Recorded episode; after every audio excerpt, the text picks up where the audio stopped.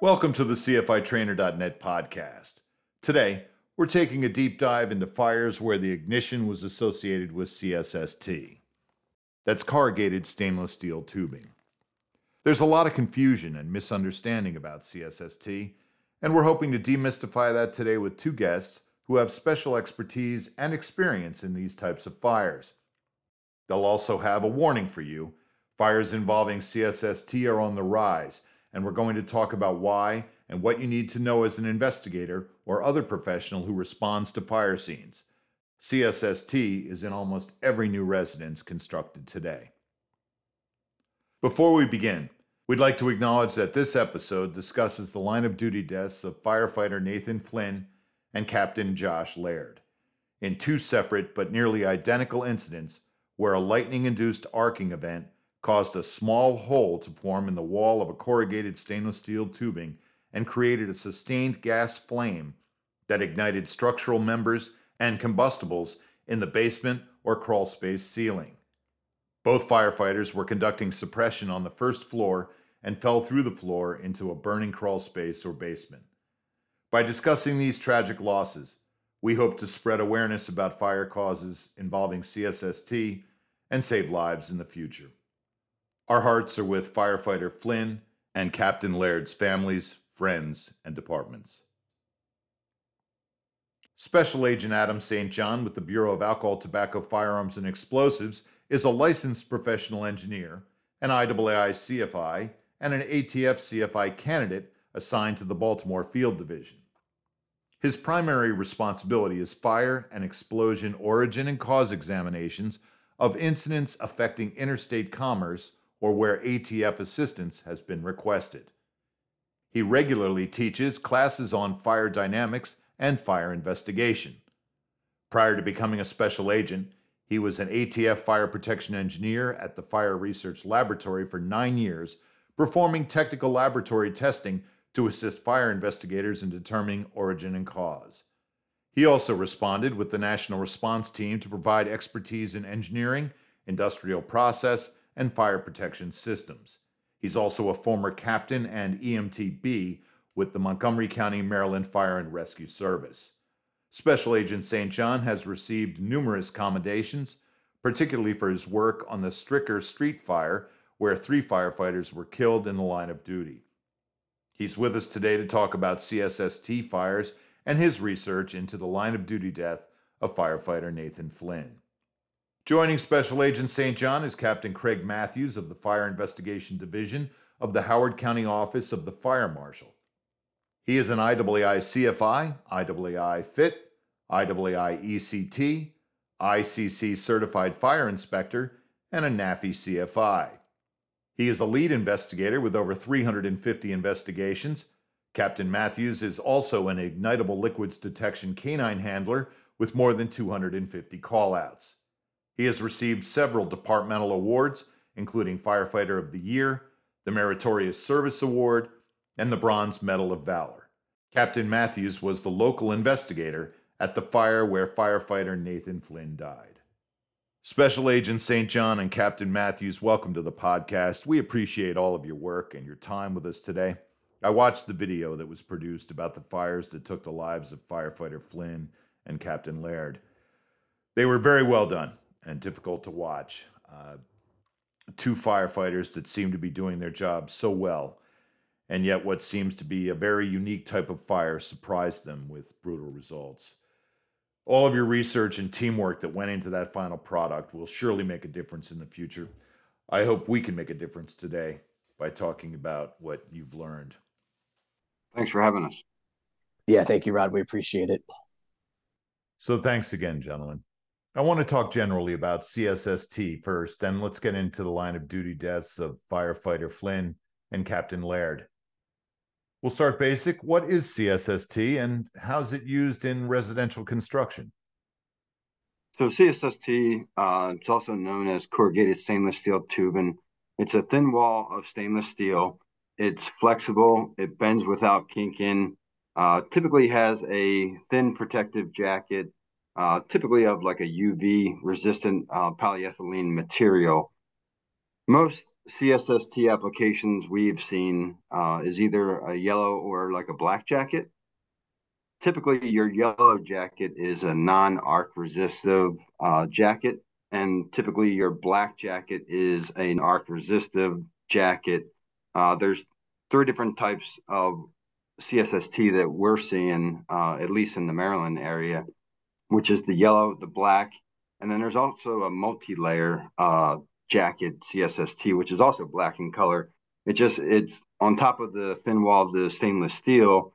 There's that UV resistant polyethylene material, and then there's a layer of uh, aluminum mesh, and then it's topped with another layer of that polyethylene material.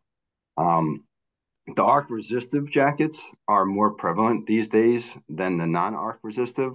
Just last year, we uh, went to the Senate in Maryland and we were able to get the yellow, the non arc resistive, uh, essentially banned for new installations in the state of Maryland, to where now the only uh, application for CSST in new construction is the arc resistive jacket. The CSST will pretty much su- survive um, the fire, and fire investigators should analyze for origin and cause purposes, especially after known lightning events. Um, but even we've seen it to where uh, common household electrical current has also arced to the CSST. So if fire investigators are seeing this, they should uh, examine the CSST in their area of origin. It also sounds like they should make themselves uh, aware of the different types and, and maybe look at examples of the different types uh, as they learn more about this. Because I think you went through three or four different types that would be visually different. Correct? Yeah, the uh, the arc resistive um, and then the multi-layer is is kind of similar, uh, just a visual inspection of it. Um, without kind of you know cutting through that outer layer uh, protective jacket um, to see um, how many layers is there and whether it's the multi-layer or just the arc resistive jacket. And the purposes of the arc resistive jacket is essentially to give it some more surface area to disperse that energy from a lightning strike. Well, that sounds like a a great improvement. So, what's the hazard of CSST? How how does it fail, and what happens when it fails? Yeah, Rod, I'll, I'll talk about this um, really quick and, and just take a, a step back, you know, where CSST is used and why it's used, right? So it's it's generally since you know the early 2000s and even the late 1990s, it's just replaced uh, black iron pipes. So we're talking both about residential structures, but also commercial occupancies, and and really it, it was replaced um, or it is replacing black iron pipe because it's it's a lot cheaper and easier to install. So you had that big cost savings. Um, and initially was created as as a safer alternative um, due to due to seismic um, you know earthquake activity. It, it, bends with the structure, so it doesn't break in the same way. Um, but unfortunately, when we talk about the you know the hazard of CSST, um, because it's so thin and flexible and cost effective, it, it's more susceptible to to arc energy. So electric um, arc energy can actually cause an, an arc hole to form so you know I, what i want the fire investigators to understand is you know this is it's a relatively new technology. Um, there's over a billion linear feet of this stuff installed um, across the united states and it just continues um, to become more and more popular. So um, you know essentially it's just a means of of conveying fuel gas throughout a structure um, typically a residence and it can be anywhere from really where it comes out of the ground uh, feeding the gas meter all the way to to the end appliance um, so you know, talking specifically, you know, what what are the hazards of CSST? You know, why should fire investigators care? Why should firefighters care? Um, you know, it's it's both a, a fire and and it can be an explosion hazard too. So um, you know, th- this stuff is is relatively safe um, for for a lot of applications um, until you have uh, an electrical arc uh, actually occur, and, and that can cause the arc hole to form within the CSST. Um, so that that electrical arc current can be a function of of lightning, and that's probably where we see it most often. Is as energy associated with lightning is dumped into the structure, whether it's to the CSST um, or from the structure um, that then arcs to the CSST. um, that concentrated arc energy actually um, causes a, a, small arc hole to form within that wall. Um, obviously, we talked about before that the, the CSST contains pressurized gas. So, you know, at that point, the second part of this of this hazard of the of this failure process is, you know, that that per- perforation in the gas line will, will leak some of that fuel gas. Um, now, what can happen and what typically happens is that arc will cause the the the hole to form, but will also ignite the escaping gas. Um, alternatively, based on the pressure of the gas, the size of the hole, the presence of obstructions, that actual flame can can um, will not sustain in certain circumstances, and then you have the the uh, the potential for an explosion through a fuel air explosion and an accumulation of gas. Um, you know these these gas systems don't have circuit breakers like electricity um, uh, like electrical systems do so that gas is just going to continue to flow um, until either the you know the propane supply runs out which could take days or in terms of natural gas it'll flow uh, indefinitely and either um, you know have that sustained flame or it'll, it'll, leak that gas so when we talk about the potential hazard um, you know this stuff is used more than ever and then when you have a leak it's going to continue to to to leak or sustain flaming or, or leak the gas until somebody turns that gas off. I I, I want to make sure we're not missing this, and and it might be me and my lack hearing, lacking hearing. Um, I remember one of the things that we, we talked about was the fact that it's hidden as well. The location of, of, of the lines. Did we discuss that, or did you discuss that? Yeah, it's it's it's something that's kind of unique to CSST. You know, we as engineers design you know your household electrical system um, to contain failures. You know, we we put um, the connection points in junction boxes or or the wire and conduit. Um, so if a failure occurs, it doesn't necessarily ignite the structure.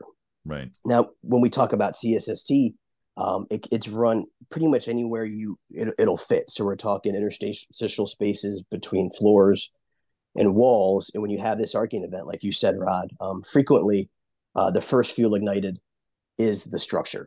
And that structure will continue to burn. You'll have the mass loss, the consumption of the structural components um, as that fire continues to grow. And that's when we start talking about collapse hazards to, to firefighters and fire investigators as well. Yeah, I it was uh, watching what you did with the modeling and everything else, and to see that, and to to see how long people were looking for fire. Uh, the firefighters were looking for fire was uh, just I think so. Surpri- must have been very surprising for a lot of folks. Um, let Let's talk about the line of duty death of firefighter Flynn. At, it was seven seven zero zero five Woodscape Drive. Can you briefly summarize the incident, um, including how the fire started? Yeah, I can uh, summarize that. Uh, so the fire department was initially called for smoke inside of the house. When the fire department arrived, they had what they initially described as lazy smoke presenting across the front of the house. Um, and what we've come to find out is that this house was 8,400 square feet.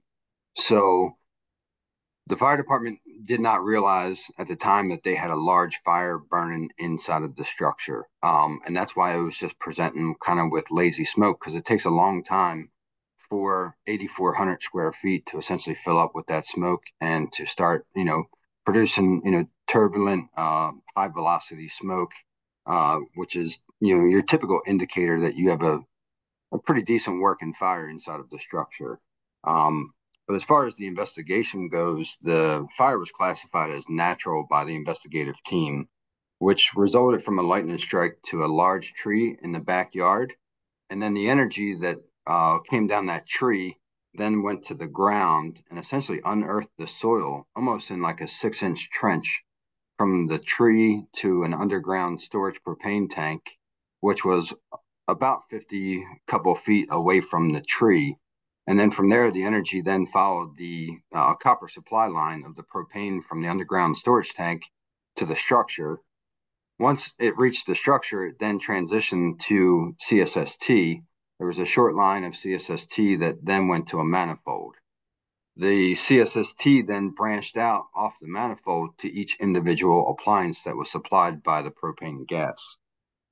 Um, what we realized was that that energy from that lightning strike, once it was on the CSST, it was essentially trying to find its path to ground, and it uh, resulted in an arcing event uh, to a piece of metallic that was close by in its effort to try and find its path to ground, which then resulted in the arc uh, hole forming in the CSST, releasing fugitive gas, which simultaneously essentially ignited um, and it was also within close proximity of the floor joist of the crawl space within that structure.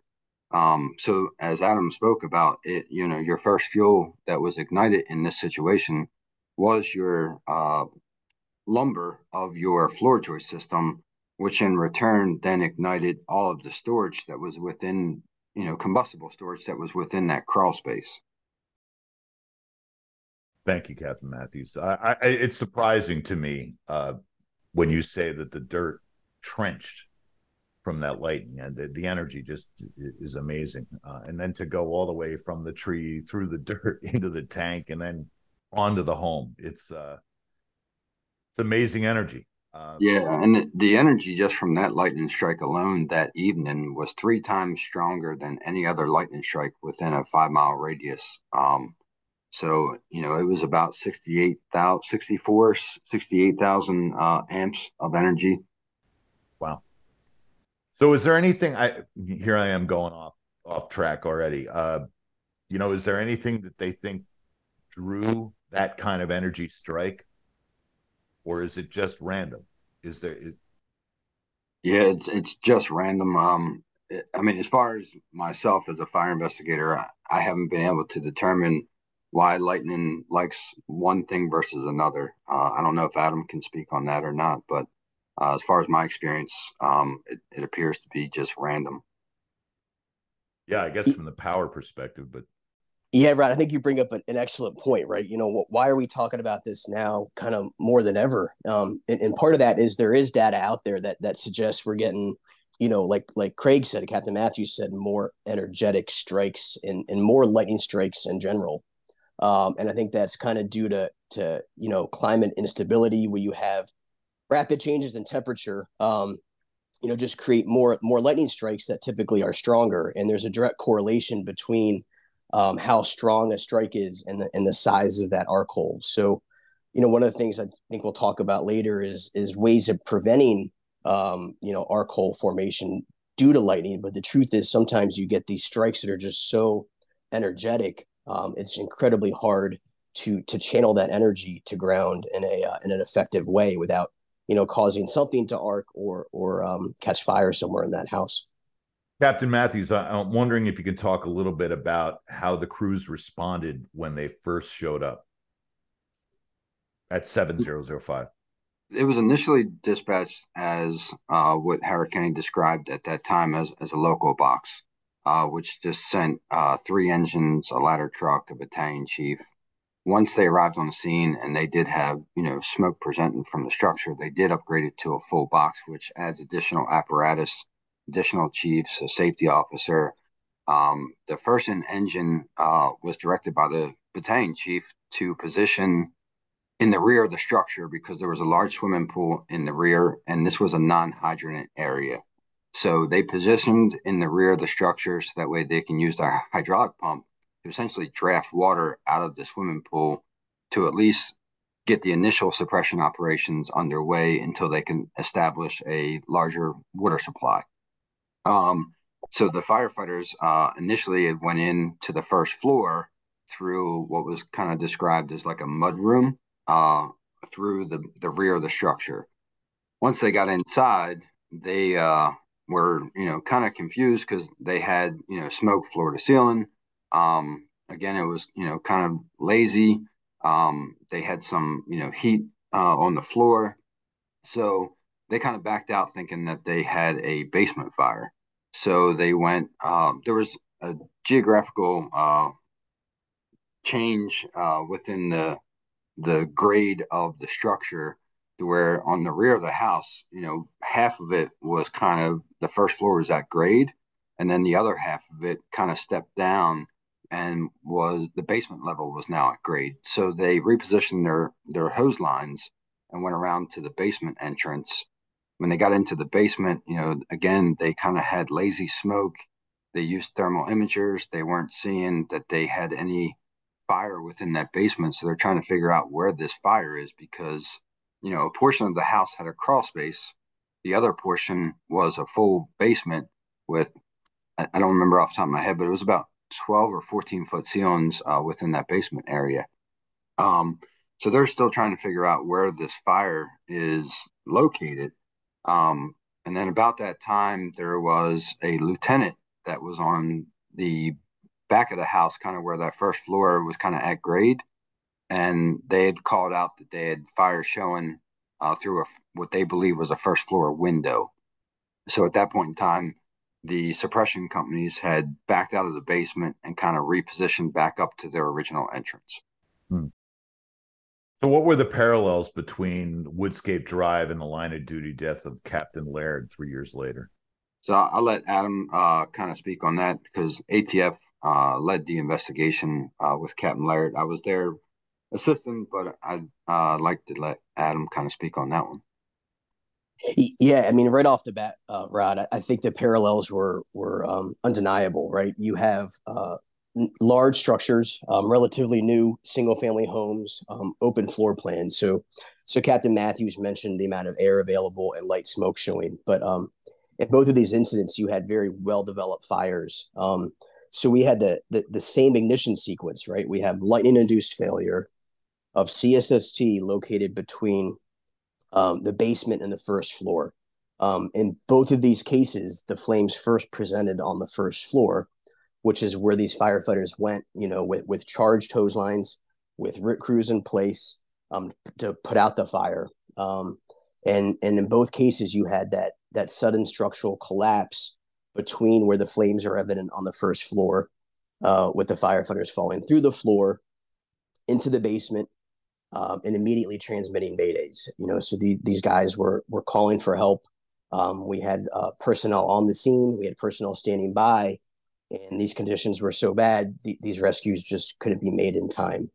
Um, you know, one of the things that became very evident are are these flow paths that develop when after the collapse occurs. So you have, you know, the floor is a, is a good barrier between the seat of the fire um, in the basement or the crawl space and where these guys are the first floor. And when that barrier goes away because of that collapse, we realize very quickly with the computer modeling that that that first floor becomes completely untenable. Um, you know, so we talk about the similarities. It's the it's the same ignition sequence. It's the same collapse. It's the the call of the mayday, but it's also the, the rescue of these firefighters just wasn't viable from where crews were on the first floor. They had to get a crew around to to the basement. So um, I, I, think we realized very quickly that we have uh, two incidents that are very similar. That 7005 Woodscape Drive was not an isolated incident. You had two structural line of duty deaths in the same state with the same source of the the same cause of the fire within three years of each other. Um, maybe we should we should collect some more data and look into this. So um, I, am guessing this had a lot to do with your candidate research. Um, can you talk about why you picked the uh, Flynn LODD as a subject? for your candidate research? Yeah, sure thing. So, uh, you know, with, with ATF, one of our jobs and one of the things that we really strive to do is is to, to provide investigators and, and sometimes uh, firefighters with research into stuff that just hasn't been been looked at, and we want to gain a better understanding of. Um, you know, I think we the ignition from lithium ion batteries is being researched, from electricity is being researched, but but really the the whole process of of what CSST fires, of how they ignite, how they present, how um, flames spread, and in this case, right, how the the structure is consumed, um, became something that that we wanted to look into. So because there was was no data, and we re- realized this wasn't an isolated incident. Um, you know, we wanted to look into it, and and frankly, um, the the job that that Howard County uh, uh, Fire Department the their investigators, the, the state investigators did collecting data, we knew that we had a lot to work with at, at both of these cases, and we could uh, really process that data to, to generate a work product to show um, what happened and then expand upon that data to try to figure out what we can do differently uh, in the future. And it seems like you did a real good job. Can you describe the research methodology and uh, the work you did with these? Uh, you had quite a few collaborators. Yeah, we, we really did. So, I mean, Howard County was excellent. Uh, Frederick County was excellent. Um, you know, frankly, the the the, the wives of, of both line of duty deaths. Um, so we're talking about us, you know, Celeste Flynn and, and Sarah Laird um, have, have, been incredibly involved um, in all aspects of, of the investigation. So we had a great team behind us, and you know, we talk about the scientific method for to determine any origin and cause of a fire. You know, that same scientific method applies to to research. So you know, the first step is that data collection, and that's where uh, the scene was so important. Um, you know, we had a good understanding of fire dynamics, lots of witness statements. Um, in both cases, the electronic data was critical. So um, Captain Matthews talked about the lightning strike data, uh, the 911 calls. We had the forensic Apple Watch, the biometric data, the movement data from that, the SCBA, portable radio, uh, actual movement data and channel data. So compiling all that, uh, you know, that that developed an excellent timeline. Um, you know, from from a, a, testing standpoint, anytime we do testing in a, a laboratory environment, we, we want to have a good understanding of what those variables are. So working with Captain Matthews, we actually restored gas to the to the gas system inside of Woodscape Drive to figure out exactly how tall that flame would be with the the same pressure loss from the tank through the exact same hole. Um, we were able to characterize, um, you know, the the length of that flame in different orientations. So when we went to the lab, we we could have a good understanding of of how to um, recreate that flame um, in the laboratory environment. One of the things that that their fire chief asked for and Captain Matthews early on was a, a computer fire model. Um, and a lot of that is, you know, we have to have good data, right? Junk in, junk out. But if we have good data in, we know we can create a good uh, computer fire model. So we we we built a, a large portion of the flooring system in the lab because we really wanted to characterize ignition, flame spread, um, heat release rate. Uh, in this case, mass loss was really important, right? You know, when that structure actually collapsed. Um, so we, we couldn't build the entire house in our lab, but if we build the stuff that matters, right? You know, how this fire started and spread, uh, moved, and, and eventually collapsed, we can use that really good quality full scale fire data to create a computer model to hopefully tell the whole story of, of what happened. Um, so it, it's really following the scientific method from the scene to the lab to to the actual computer model in the end to tell the story of what happened. Yeah, I noticed you even had a load on the floor um, when you were doing some of that testing, which I thought was interesting. You know, like you said, getting all the data as close as possible um, to recreate and capture, so you can learn from it. Uh, what what were the main things you learned from the field and full scale fire testing? Yeah, so we we really try to come up with good tangible takeaways, you know, for our fire investigators out in the field. You know, what do we look for for CSST fires, but but also what we learned here is you know that that fires in in large houses, um, you know, burn quite differently. So you know the, the biggest, the hottest topic in fire investigation, you know, rightfully so for the past ten years has been ventilation, right? You know the the flame front propagation to areas of ventilation and how our fire patterns are driven by ventilation is, is so important. And what we realize is, is that that also applies to large structures. So, you know, we, we realize our fuels release so much energy uh, a lot quicker than they used to. And usually what stops that energy from being released is when that fire runs out of air. So a, a smaller structure is going to have less air available. So you have a rapid um, heat release rate, a, a rapid consumption of the air inside of that structure. But when you put that same fire and those same fuels in a large house, it takes a lot longer to consume that air. So when we talk about what that means to fire investigators, but also firefighters, is you have a lot more energy being released before they arrive at the scene because you have a lot more air available to these fires. So, you know, the first part was we, we can't apply our understanding of fire dynamics from a you know a smaller 1200 2000 square foot house to a you know 8000 square foot house. We need to think about these fires differently and really understand that the amount of air available to these fires um, is is different. So these fires are going to develop differently. And and frankly you can have rapid changes within the structure as you try to as you try to fight these fires. So you know the first finding was you know the extremely large volume of both residences and the fact that these fires started on a basement level where that smoke was was available to fill the whole house and you had fresh air available to feed this fire um, not only increase the heat release rate but you know the increased heat release rate means you increase the, the mass loss so the available fuel burning which in this case you know the fuel is that structure. So um, not only do you have more energy being released but more that structure is consumed. So you have to start thinking about structural collapse issues which we clearly had um, you know, at, at both fires. Um, you know, the second thing we, we talked about was the fact that um, elevated fires are different. So, you know, we, we as fire investigators, you know, typically have a good understanding of fire dynamics, but we don't convey a lot of these points to the firefighters in the field. So Captain Matthews was saying, you know, when these guys entered the mudroom, they, they identified this fire was below them. And then they went to the basement and they identified the fire was above them you know, how is this possible? And in reality, they, they were absolutely right because it was an elevated fire. So you have a fire in a crawl space that um, was allowed to to basically grow until it ran out of air. But you know, the height of that smoke layer is is elevated. So it doesn't appear to be a basement fire because the smoke isn't down to the floor, but it certainly isn't a first floor fire because it's located in between.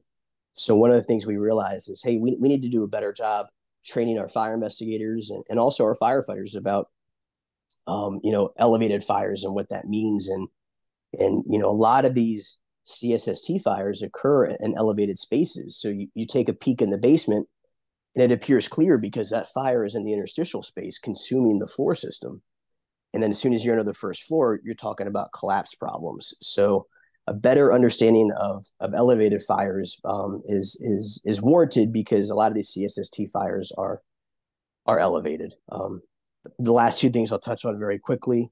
The, the ventilation flow path um, existed uh, once that collapse occurred, right? So you have the, the, the, firefighter falling through the floor, and, and that changes everything. We, we said that ventilation is key, and now you have a large opening above the seat of the fire, and it's dumping all of those gases up through that opening. And, and unless you do something to absorb the energy, you know, from that fire in the basement or the crawl space, it, it just isn't viable at either location to rescue that firefighter through the floor. Um, and and the last thing was the fact that you know CSST in particular, um, you know, is is a fire that uh, inherently because it's running in the interstitial spaces will attack that structure. So it's something that we need to consider and and we need to start thinking about kind of taking a peek in that interstitial space um, as we start to do our size up of, of these fires, especially if a storm just rolled through and we think these fires could be CSST related. Yeah. It's I I remember that in both situations the chief or whoever was incident commander did do a 360.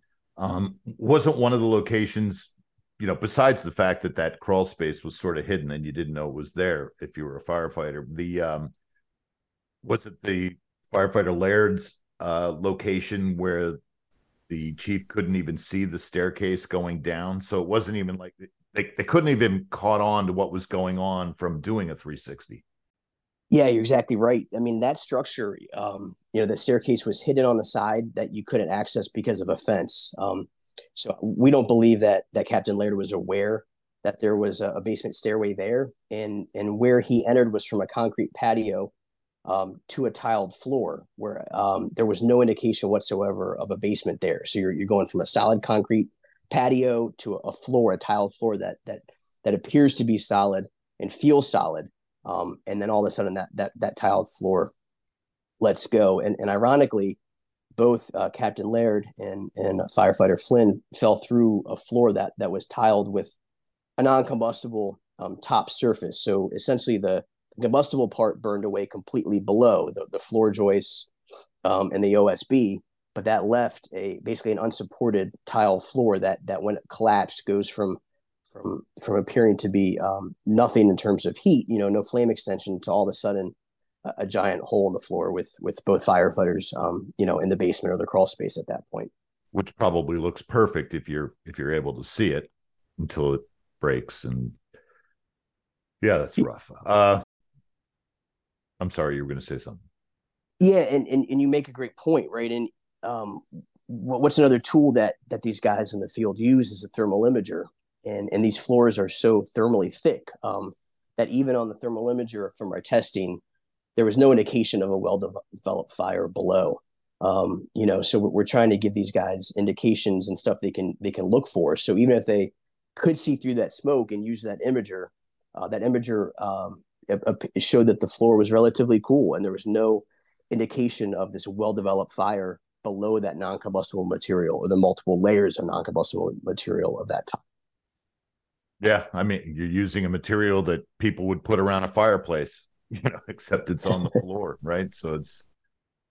Uh, um, let's step back to the fire investigator side of this a little bit more, and and can you take us through the the development in the crawl space and related to what was observable by fire investigators afterwards? Um, Kathy had told me she wanted a particular eye toward indicators of elevated fire, forensic indicators of CSST arcing, and how you trace the lightning event path using physical indicators and data. Yeah, so we, we talked briefly uh, before about you know really putting eyes on that interstitial space, whether you have to poke a hole in that ceiling um, or not. And, and one of the indicators in this case was the fact that uh, you know Captain Matthews mentioned these these ceilings are, are 12 to 14 feet high, so you had an elevated smoke layer, but it, it was relatively faint. And, and that was because, um, you know, this fire, you know, located seven feet off the floor in the crawl space just didn't have smoke that banked down that low. So you have a, a, what we call like a cyclic heat release rate process where the fire grows, it starts to run out of air without that smoke layer ever reaching the bottom. So, you know, kind of understanding how how elevated fires burn differently and, and become ventilation limited differently is something that we need to to, to really focus on. Um, Craig, do you want to talk about uh, at all about how we we traced out that CSST line, or um, you know, actually looking at, at at how these arc hole formed? Yeah. So uh, the origin and cause investigation was about eight days long. Um, the entire contents of the first floor living room and dining room had collapsed into that crawl space area. So it took us a couple days just to kind of start excavating all of the debris within our area of origin and try and start identifying ignition sources that were in the area. So once we uh, got through most of the excavation, you know, we left a lot of the copper electrical wires in place. We left the CSST in place. We're looking for any arc damage that uh, could be there. We have some knowledge that um, CSST is kind of prone to lightning induced uh, failure, uh, causing these fires. So we initially um, had put the engineers from ATF had put water to the CSST line in an effort to try and locate the arc hole because it's uh the arc hole is so small and sometimes it's very difficult to find, especially with all the soot and the uh, damage to it. So we're trying to uh, identify these arc holes as well as we have to identify what's just mechanical damage from the collapse to the CSST. So once uh, engineers had put the water to this CSST, we were able to quickly identify uh, holes that we didn't initially see by the by the naked eye. Um, so then we would mark those those holes, and there were several holes in in the line uh, but then we had to go back and look at each one of the holes to identify whether it was arc induced failure or whether it was, again, mechanical, you know, the CSST being stretched because of the collapsed floor above on top of it. Um, so that's kind of how we we traced it out and we identified the arc holes. And then, like Adam kind of spoke about already, we then put propane at the same pressure back to the line and put an open flame to it to try and identify what kind of a flame height we were getting. We did vertical, we did lateral, and we did downward um, because at the end of the day, we truly don't know what the orientation was of that arc hole uh, in its place prior to the collapse. But we can suspect that it was probably most likely either uh, lateral or uh, facing upward, and it was kind of diffusing off of the flooring system. Um, so that that's kind of how we uh, we traced it out and we identified the the arc hole within that CSST line. So the reason you couldn't tell is because the CSST has had all this stuff collapse on it and it's sitting down here probably in twisted wreckage.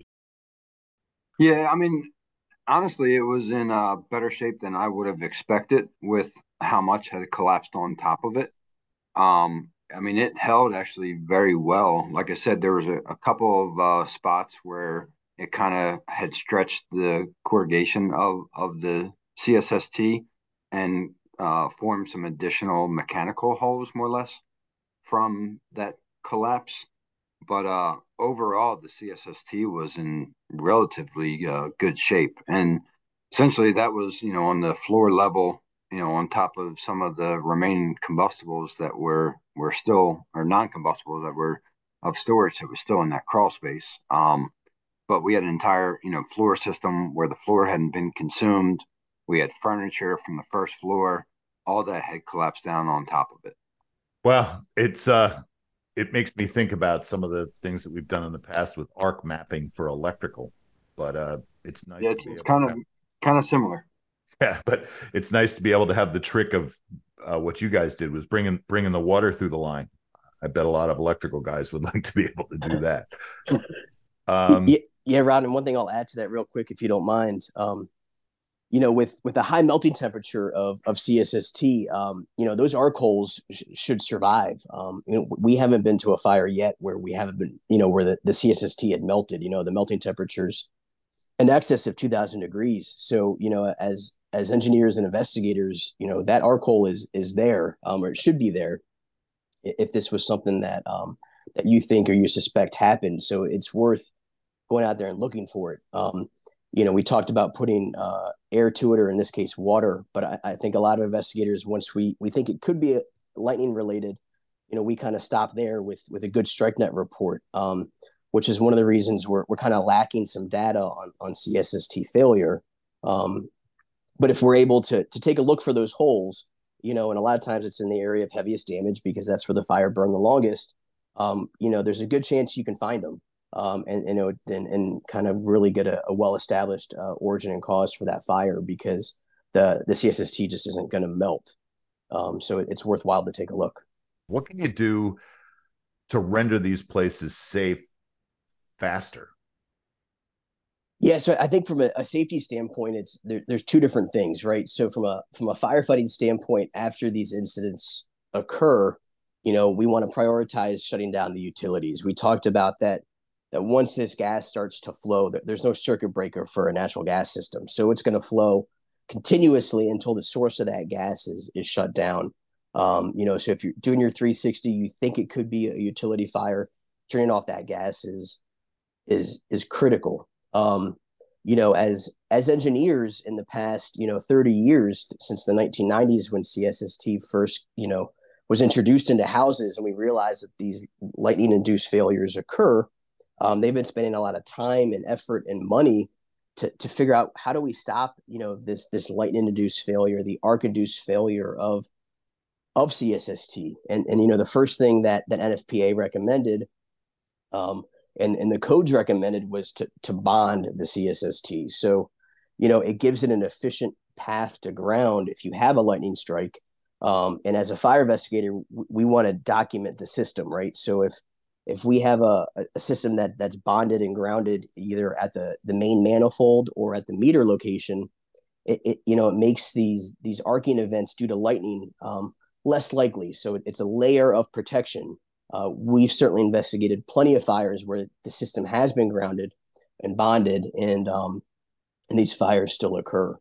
Um, you know, from a safety standpoint, the second thing that engineers do is is put in a lightning protection system. So you know, we'll put in lightning rods on top of the house, trying to give a nice, efficient path to ground for this energy, so it doesn't um, ever energize, you know, the CSST system in that house. The, the problem is um, if you have an indirect strike, um, like we had actually a second fire in Howard County recently, um, and energized the CSST system, and we still had multiple holes form um, in a CSST uh, line within the the house um, between the first floor and the basement. Um, even though this house had a had a robust lightning protection system, so you know the biggest takeaway is uh, CSST is used now more than ever. There's over a billion linear feet of this stuff in, in American structures, primarily houses and, we don't have a way to, to protect these systems absolutely from the effects of of, of lightning or even a household current, right? If you have a, a branch line feeding a receptacle that, that comes into contact with CSST and a breakdown of that insulation, we've had fires that occurred in interstitial spaces completely independent of, of lightning. What do either either of you want to say to this audience? And and again, this audience may be a little broader than fire investigators this time. So I know we're talking to fire officers, firefighters, claim adjusters, attorneys. Uh, are there some things that we missed that you you'd like us to cover? Just like to kind of you know reinforce to the you know fire investigator community that you know especially after a weather event has come through and if they're out to conduct an origin cause investigation to you know can't stress enough to make sure they evaluate the csst system if there is one uh, located within the structure you know we're we're seeing csst in single family structures. We're seeing it in multifamily structures. We're seeing it in commercial businesses now. Um, you know, just one apartment building that comes to mind in Howard County, I mean, has probably a million miles of CSST run through it because, again, it's kind of, uh, you know, routed to each individual appliance uh, off of one line. So again, just uh, you know, take the time to kind of analyze and evaluate the CSST that may be in the structure. Um, obviously, if there's no CSST, then they have to look for you know other uh, ignition sources um, or means that you know could have uh, started this fire. But uh, from a firefighter standpoint, you know, uh, I stress that you know I, I tell all the firefighters in, in Maryland all the time that after a weather event, they have to do a 360 um, and get around and, and, get a picture of, you know, a visual picture of all four sides of that structure. And, you know, if they can start at the lowest level possible uh, when they're making entry, because, you know, as Adam kind of spoke about, we're seeing a lot of these structural floor systems get consumed and uh, these firefighters can go walking on a floor thinking that it's a stable floor and the entire structural uh, components underneath them have been consumed by the fire. So we ask them to kind of, you know, start at the lowest level possible and kind of work up from there. But uh, I really appreciate you having us today. So thank you very much for having uh, both Adam and I. We're so grateful for your time and for all the thought and uh, work that you that you have both put into this. Uh, Adam, is there anything else you'd like to add?